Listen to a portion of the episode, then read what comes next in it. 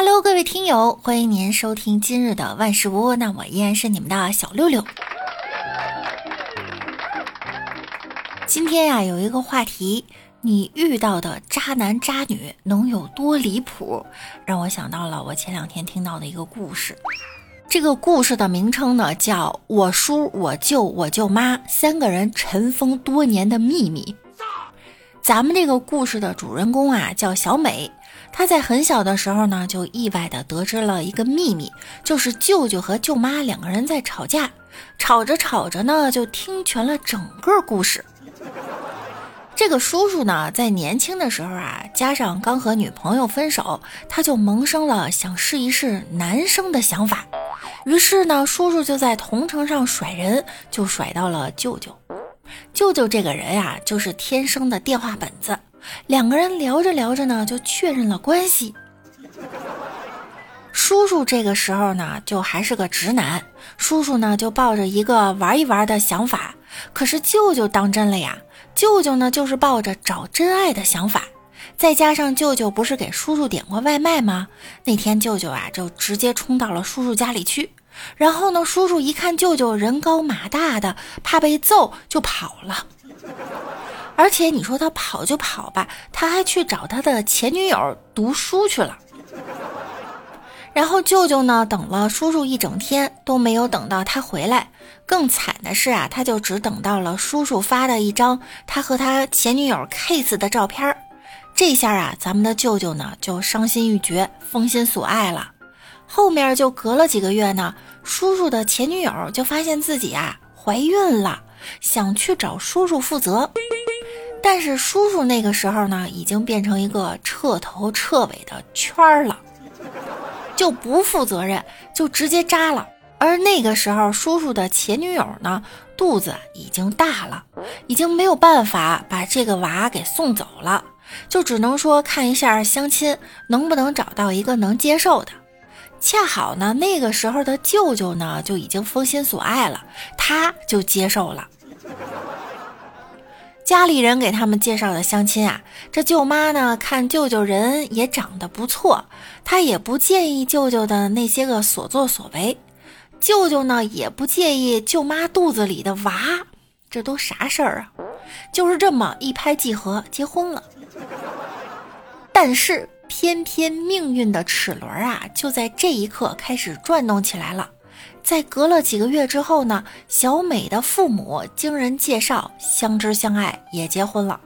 就在结婚的那天呀，这仨人彼此相见，彼此突然恍然大悟，原来他是他，他是他呀。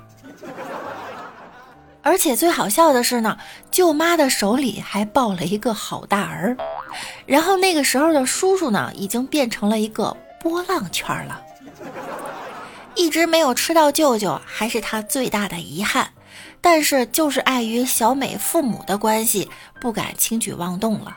这三个人呢，就是处于一种相敬如宾、井水不犯河水，谁也别来打扰谁这么一个状态。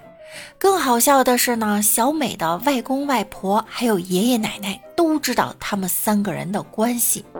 老人们的态度呢，完全就是你们别来打扰我，儿孙自有儿孙福，你们开心就好。这个故事真的震碎了我的三观，不光是三观，还有道德，还有伦理。这就是现实版，我就宠你爸之我就宠你叔。大千世界无奇不有啊。